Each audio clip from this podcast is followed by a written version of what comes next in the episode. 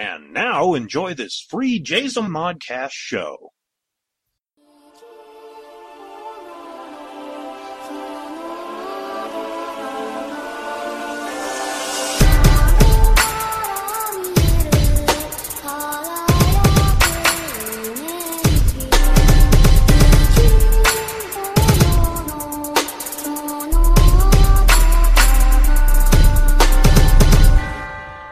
Welcome to My Public Life as an American Nerd. I am your host, David K. Montoya. You know, uh, we already know what I'm going to talk about.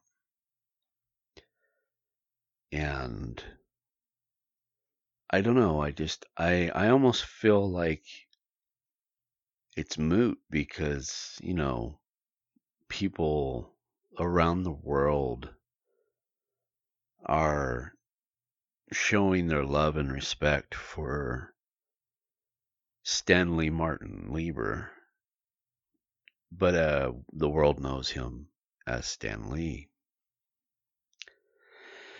And from the United States Army to Kevin Smith to Marvel to Kevin Feige to Disney C E O, you know, people that are more well-respected and and revered are stepping forward and showing their love and respect. And someone like me, it, again, it, it almost sounds, well, not, not sound, but feel like the insignificance of who I am with less the effect of what I have to say. But regardless, I am going to talk about the late, great Stan Lee. Not only because of the fact that I had the utmost honor to speak with him and, and have a brief conversation, and uh, he posed for a picture, and It's, he affected me. For him being himself helped develop who I became. Like millions around the world, obviously. And, you know, you, you, you kind of, my, my mind is racing right now. Not only for the simple fact that it, it's like, and I, I was telling this to uh, Mario Martinez, because I told him, you know, I I'd messaged him and um, told him the bad news, and I was explaining to him that the the heartfelt pain and the the heartbrokenness was on a personal level. It was like, you know, that cool grandpa that you had. You know, the one that you love to hang out on, hang out with on the weekends. You know, he's the one who, who passed away. And that's the way that I, I guess I, I interpreted Stan Lee into my life, is he was that cool grandpa. And um, it's just so, I don't know. I, I it's, it's literally taken me three days to to really sink in and, and be able to sit down and f- form a, a thought and articulate my words barely, as you can tell, to to do this podcast. But uh, one of the things that I, I was going to say, and I, I kind of digressed, is I was always told as a kid, And I always grew, and I grew up to the point where I believed it, even to the point of Monday is where it really changed for me. And I was always told one person can't change the world. One person doesn't have that sort of impact. And I believe that. For forty-one and a half years, I believe that. Until Monday, when Stan Lee passed away, and people, millions around the world, showed their respect. I know people from Brazil, from India, from Spain, of course the U K. I seen one from France. It's it's it was oh Canada, of course Canada. You know, because he, he would frequent Canada as much as he frequented in the United States, because well he was a New Yorker for years, so you know, Canada was just not too far from where he was, you know, so. But I learned that that was not true. One person could. I mean, of course, there was a lot of barriers to overcome, but one person could change the world. He, he did. And I know a lot of people, because I, I brought this up to, you know, a couple people on the sidelines and just in thought, and they they both brought to my attention, you know, Walt Disney. Walt Disney had a big impact on the world, but he did not change the world. When he died, you know, he had not changed the world. And I know it's probably not fair to say, because, you know, Walt Disney died prematurely, as where Stan was ninety-five years old. Um, but he got to witness how he changed the world. And from here on out, you you have to accept the fact that if you try hard enough, if everything falls in place and the stars are aligned and you're willing to sacrifice and give and never give up, you might actually be able to change the world like he did. You know, I, I was so, I was enamored with the outcry of support for him. And like I said, you know, in the beginning, the very beginning, the United States Army even put up a tweet, you know, saying goodbye, rest in peace, Stan.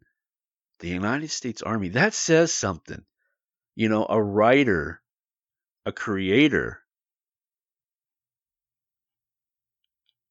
gets the respect of the United States Army. Now that's because Stan was a World War Two veteran. Um, and if you're a Stan Lee fan, you know the story that he he was enlisted into the military, and he had all intentions of, you know, grandeur, that he was going to go beat the Nazis single-handedly and win World War Two by himself. But that did not happen, as they found out that he had writing skills, and he wrote pamphlets and how-to books, and, and wrote instructional videos.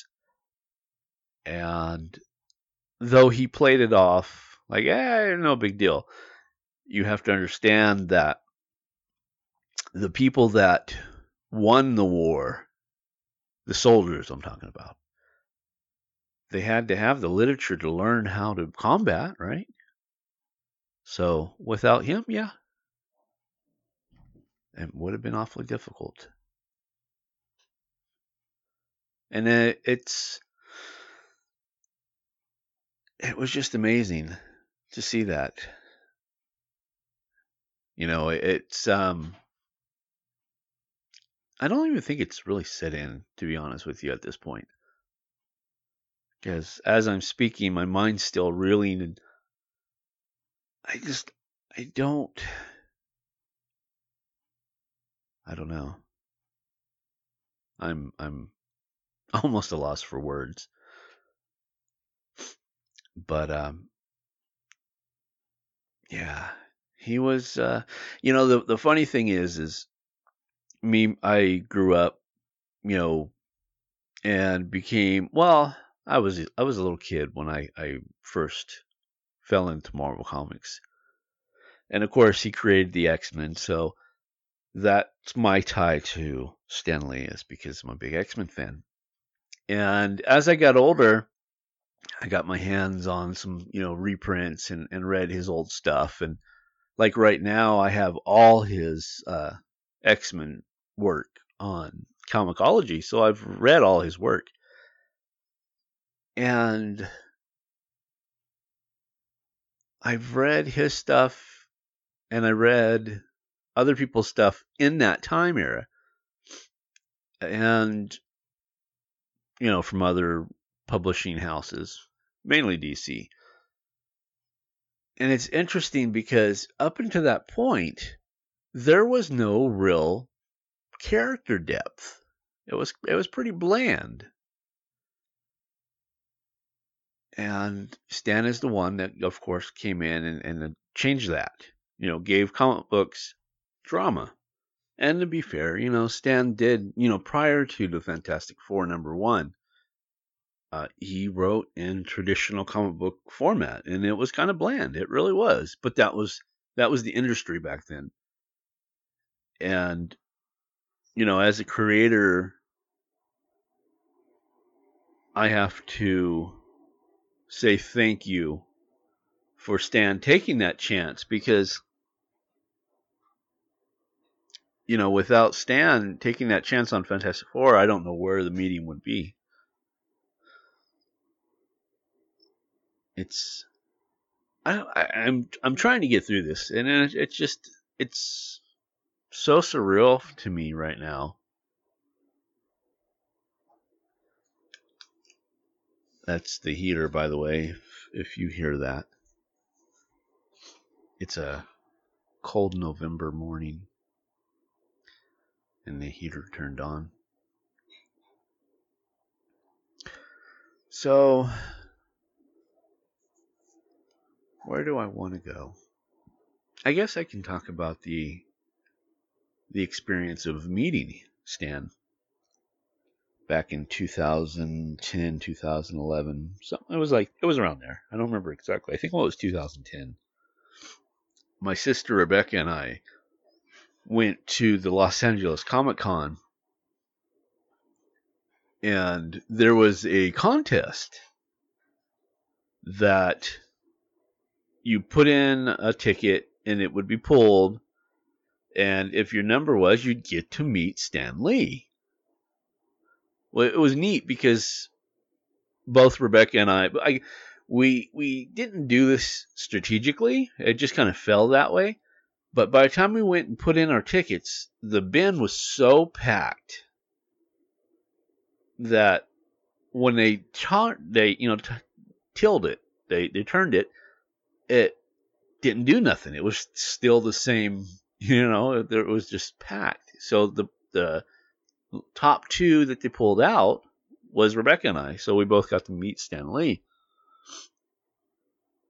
And, uh, of course, you know, we had to wait in line because they, they had picked so many. And then there, there's always that douchebag with, you know, a box of comic books that he wants a person to, st- you know, to sign. That annoys me to no end. So when I, I got up to Stan Lee, he looked at me, and, and I was just like, it was a processing moment. I'm like, oh my God, you know, I'm meeting the Stan Lee. And, uh, of course, he greets me with, you know, hey, true believer. And I was like, I'm Dave. He laughed. He goes, come here. I lean in. I'm like, okay. He goes, I'll tell you a little secret. I was like, what's that? He goes, I call everybody true believer because I can't remember crap. And I was laughing. I was like, that's genius. That is genius, because that's his catchphrase, but that way he doesn't have to learn anybody's name. That's genius. And uh, I asked him, you know, because he asked, he goes, well, you got a question? And I go, yeah, of course. I, I was like, you know, what what made you decide to add drama into your your script, your writing? And he goes, the coolest thing is inspiration. I go, yeah. He goes, you can look out your window and find inspiration. You can see a lady jogging down the street. You can always wonder, wow, you know, what is she thinking? You know, what is she doing? And that, to be true to the human being, there's some type of character. And I'm like, yeah, that, that makes total sense. And he explained that's where it comes from, is because he he wanted to use, you know, ideas from the outside world, looking outside, because he always said, you know, the best inspiration is just right out your window. And to use the people that you see out the window as human beings in real life, we all have some type of drama. And that's what inspired him to incorporate that into his comic book scripts. And I was like, that's, it's so simplistic, but it's genius. It really is. And it's, it's just, I don't know. I, I, it was a piece of advice that I'll never forget, because it, there's got to be drama. There's got to be drama. There's got to be conflict. There's got to be some type of internal conflict. And Stan's the one that originated that idea. So I've decided that I, I want to look at a few things about Stan Lee. And we'll read through it and, and see if there's anything that is worth mentioning. And, well, obviously it's worth mentioning. I said that wrong. But I'm saying maybe something that we it'll uh, spark a conversation. So let's see what it says. It says, Stan Lee, born Stanley Martin Lieber, December twenty-eighth, nineteen twenty-two. He was so close to his ninety-sixth birthday. And, of course, he passed away November twelfth, twenty eighteen. Was an American comic book writer, editor, publisher, active from the nineteen forties to twenty tens. He rose through the ranks of a family-run business, becoming Marvel Comics' primary creative leader for two decades, leading its expanding from a small division of a publishing house to a multimedia corporation that dominated the comic book industry. In collaboration with others at Marvel, particularly co-writers and artists Jack Kirby and Steve Ditko, he co-created numerous popular fictional characters including superheroes, Spider-Man, the X-Men, Iron Man, Thor, the Hulk, the Fantastic Four, Black Panther, Daredevil, Doctor Strange, and Ant-Man. In doing so, he pioneered a more naturalistic approach to writing superhero comics in the nineteen sixties. And in the nineteen seventies, he challenged the restrictions of the Comic Book Code Authority, indicating leading to changes in its policies. In the nineteen eighties, he pursued developmental of Marvel properties and other media with mixed results.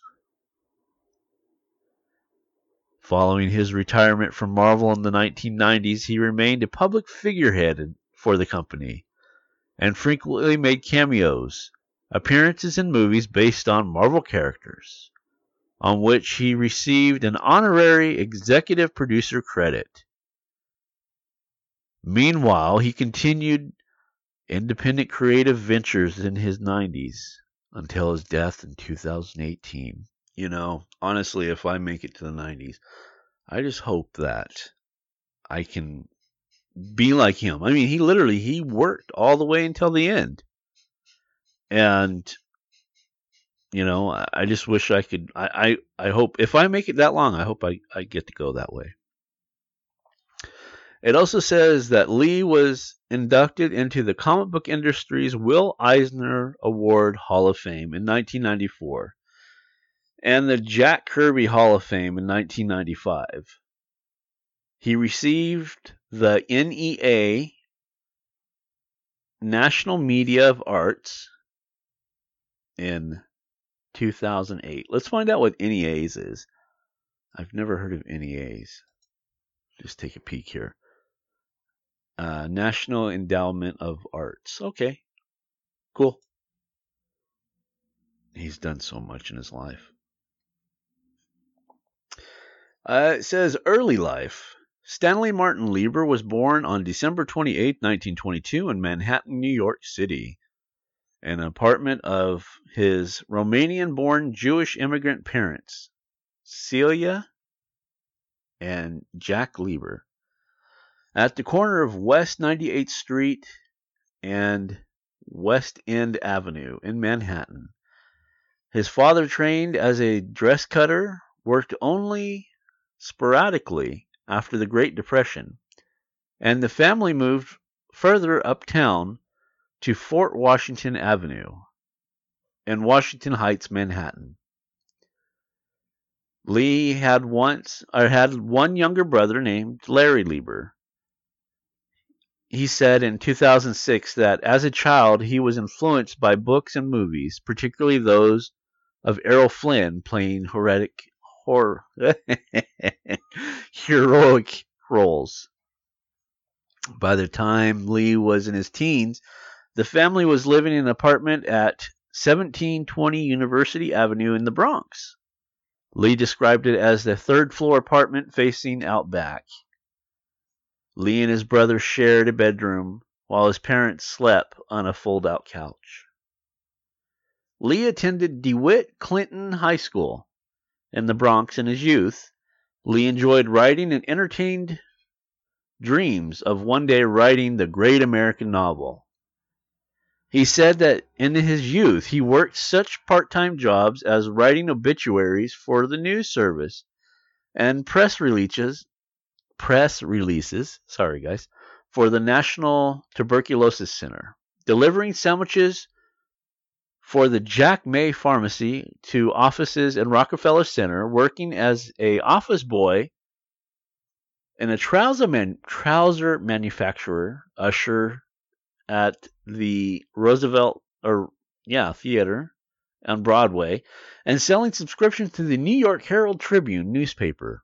He graduated from high school early at the age of sixteen and a half in nineteen thirty-nine and joined the W P A Federal Theater Project. Career. Early career. With his help from his uncle Robbie Solomon, Lee became an assistant in nineteen thirty-nine at the new Timely Comics division of Pulp Magazine and comic book publisher Martin Goodman's company. Timely, by the nineteen sixties, would evolve into Marvel Comics. Lee, whose cousin Jean was Goodman's wife, was formerly hired by Timely editor Joe Simon. Joe Simon, that is Captain America co-creator, if I remember right. His duties were, at first, basic. In the in those days, the artists dipped their pen in ink, so I had to make sure the inkwells were filled, Lee recalled in two thousand nine. I went down and got them their lunch. I did a proofreading. I erased the pencils from the finished pages, uh, marshalling his childhood ambitions to be a writer. Young Stanley Lieber made his comic book debut with the text filler Captain America Foils the Traitor's Revenge in Captain America number three. Cover date May nineteen forty-one. using the pseudonym Stan Lee, which years later would adopt as his legal name. Lee later explained in his autobiography and numerous other sources that because of the low social status of comic books, he was so embarrassed that he used the pen name so that nobody would associate his real name with comics when he would someday write the great American novel. His initial story also introduced Captain America's trademark ricocheting shield toss. Huh, interesting. I did not know that. He graduated from writing fillers to actual comic books and backup features, headline Hunter, Foreign Correspondent. Two issues later, Lee's first superhero creation was the Destroyer in Mystic Comic number six, nineteen forty-one of August. Other characters he created during the uh, period fan and histor- historians call the Golden Age of comic books, including Jack Frost, debuting in U S A Comics number one, August nineteen forty-one. Father Time, uh, debuting in Captain America number six, nineteen forty-one of August. When Simon and his creative partner Jack Kirby left in nineteen forty-one following dispute with Goodman, the thirty-year-old publisher installed Lee, just nineteen years old, as interior editor, or interim editor. Sorry about that, guys. The youngest, or the youngster showed a knack for the business and led him to return as the comic book division editor-in-chief as well as the art director for much of that time, until nineteen seventy-two when he would succeed Goodman as publisher. Lee entered the United States Army in early nineteen forty-two and served with the United States as a member of the Signal Corps, repairing telegraph poles and other communication equipment. He was later transferred to the Training Film Division, where he would work writing manuals, training films, slogans, and occasionally cartooning. His military classification, he says, was playwright. Hmm. I wonder if they have that type of classification nowadays. You know? I mean, it's been what? Oh, God. Don't make me do math this early, but decades. Well, let's see. Okay, so forty-two, fifty-two was ten, sixty-two was twenty, seventy-two was thirty. eighty-two was forty, ninety-two was fifty, two thousand two was sixty, two thousand twelve was seventy. So almost eighty years. Almost eighty years. So there you go.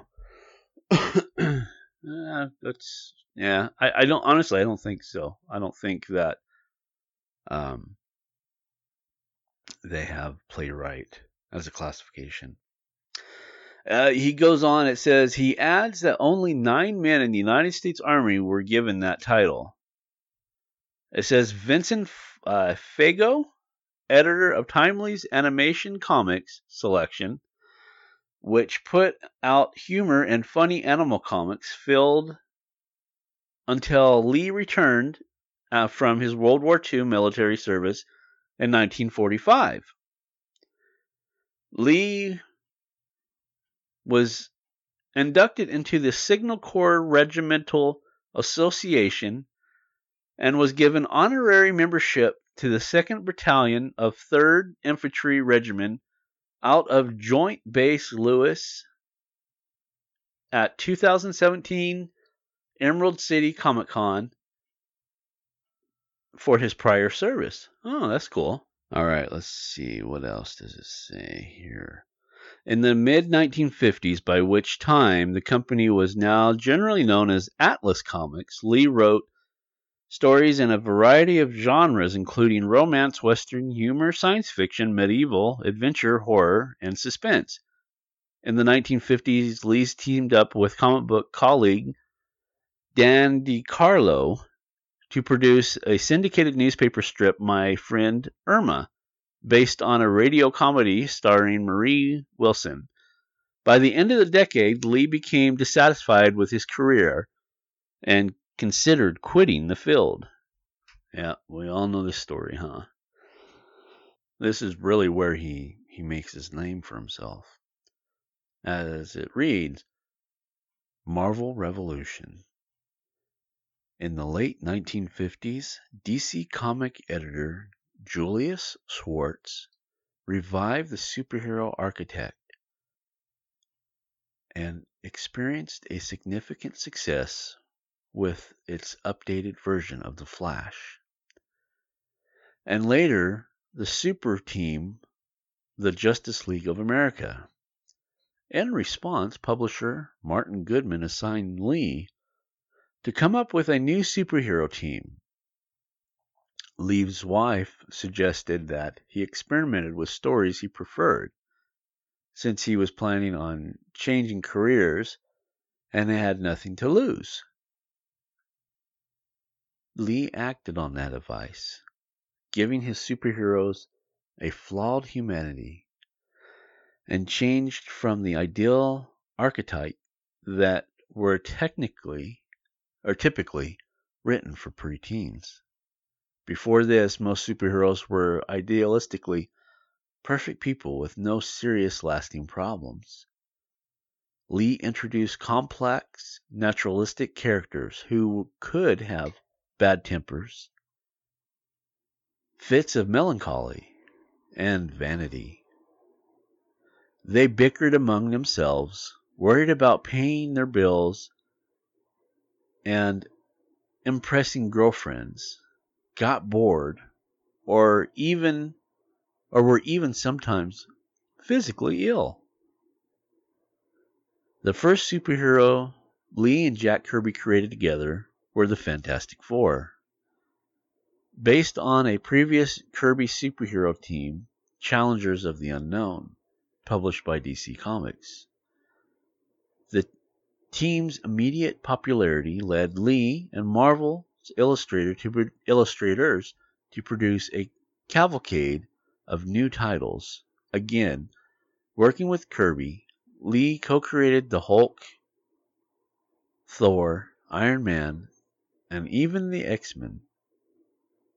With Bill Everett, Daredevil, and Steve Ditko, Doctor Strange, and Marvel's most successful character, Spider-Man, all whom lived in a thoroughly shared universe. Lee and Kirby gathered several of their newly created characters together and formed a team, the Avengers, and would revive characters from the nineteen forties, such as the Submariner and Captain America. It says, comic historian Peter Sanders wrote in the nineteen sixties. Okay, let's see what it says. D C was equivalent to the big Hollywood studios. After the brilliance of D C's reinvention of the superhero in the late nineteen fifties and early sixties, it had run into a creative drought by the decade's end. There was a new audience for comics now, and it wasn't just little kids that traditionally had read comic books. The Marvel of the nineteen sixties was in its own way the counterpart of the French New Wave.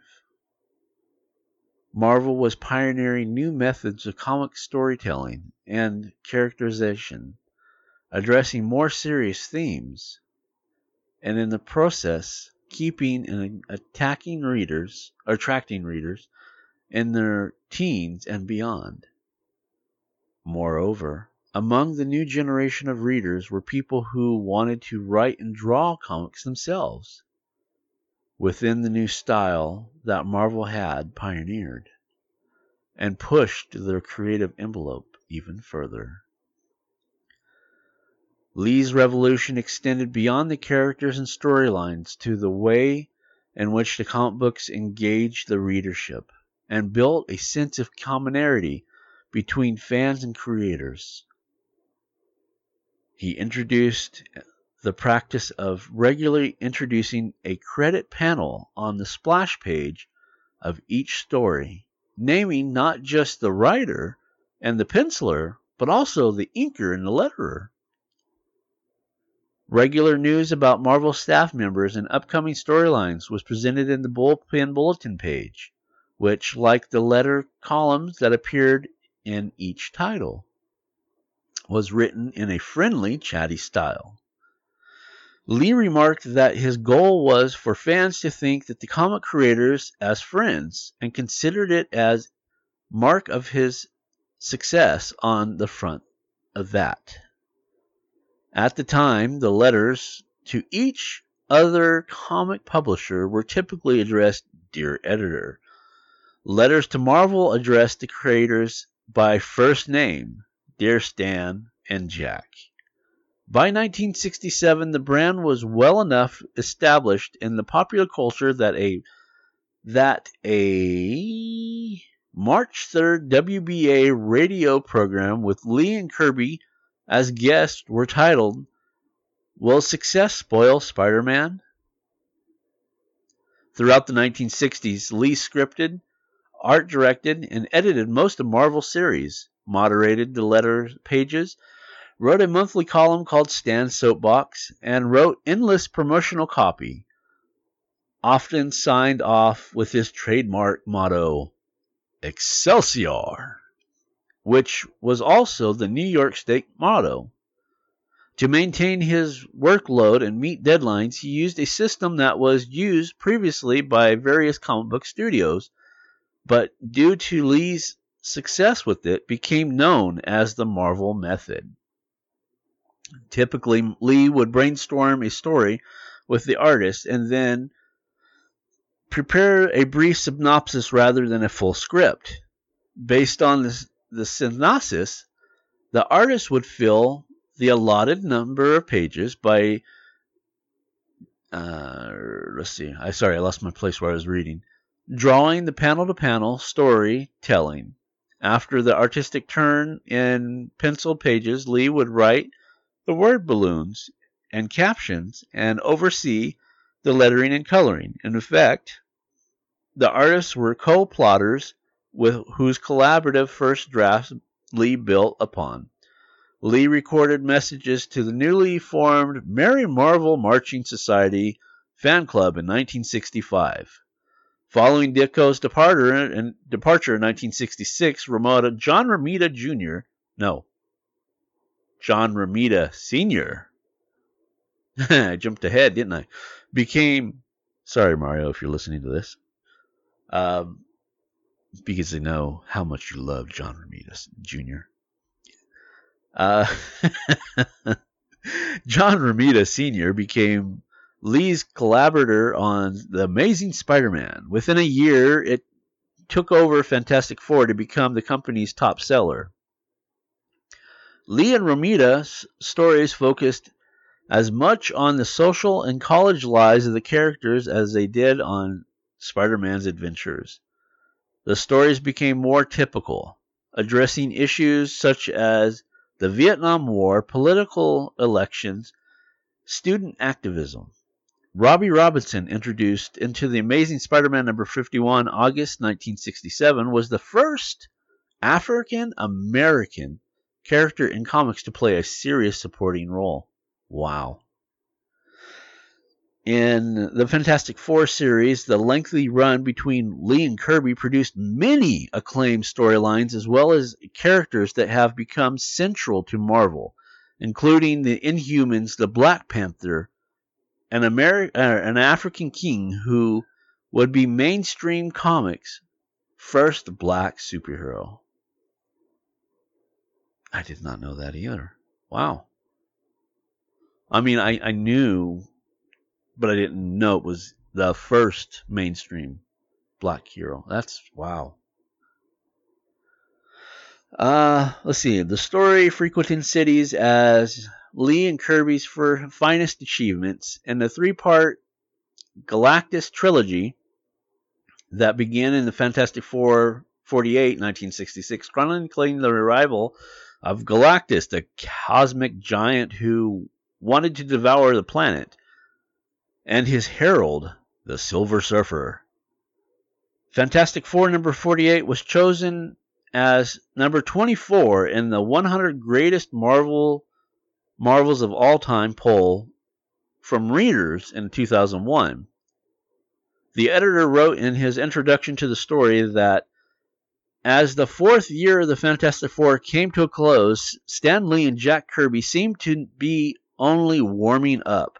In retrospect, it was perhaps the most futile period, fertile period, good grief, I can't read today, of month, monthly titles during the Marvel Age. Comic historian Les Daniels noted that the mystical and metaphysical elements that took over the saga were perfectly suited to the taste of the young readers in the nineteen sixties, and Lee soon discovered that the story was a favorite on college campuses. Lee and artist Joe Buscema launched the Silver Surfer series in nineteen sixty-eight. The following year, Lee and Gene Collin created the Falcon comics, first uh, African-American superhero in Captain America one seventeen, September nineteen sixty-nine, and then in nineteen seventy-one, Lee indirectly helped reform Comic Code. The United States Department of Health, Education, and Welfare had asked Lee to write a comic book story about the dangers of drugs, and Lee conceived a three-issue subplot in The Amazing Spider-Man ninety-six through ninety-eight, cover date May to July nineteen seventy-one, in which Peter Parker's best friend becomes addicted to prescription drugs. The Comic Code Authority refused to grant its seal because the story depicted drug use. The anti-drug context was considered irrelevant. The Goodmans Corporation, and confident with that the original government requested would give him credibility, Lee had the story published without the seal. The comic sold well, and Marvel won praise for its socially conceived efforts. The C C A sub- subsequently loosened the code to permit negative depiction of drugs, among other new freedoms. Lee also supported using comic books to provide some measure and social commentary about real world, often dealing with racism and bigotry. Stan's Soapbox considered, besides promoting the upcoming comic book projects, also addressed issues of discrimination, intolerance, and prejudice. In nineteen seventy-two, Lee stopped writing monthly comics to assume the role of publisher. His final of The Amazing Spider-Man was one hundred ten in nineteen seventy-two, and his Fantastic Four was one twenty-five. In August of nineteen seventy-two. It just, there's so much here that one can just read. I mean, there's so much. You know, uh, like here, it, it I, I'm just, there was just a plethora of stuff, and I know we're running out of time. It says the Stan Lee Foundation was founded in two thousand ten to focus on literacy, education, and arts.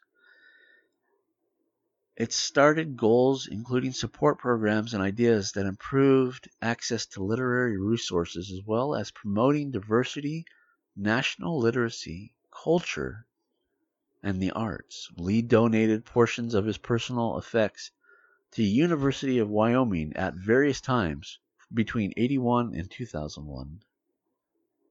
And then, of course, it goes on to talk about how many times he was in the comic books.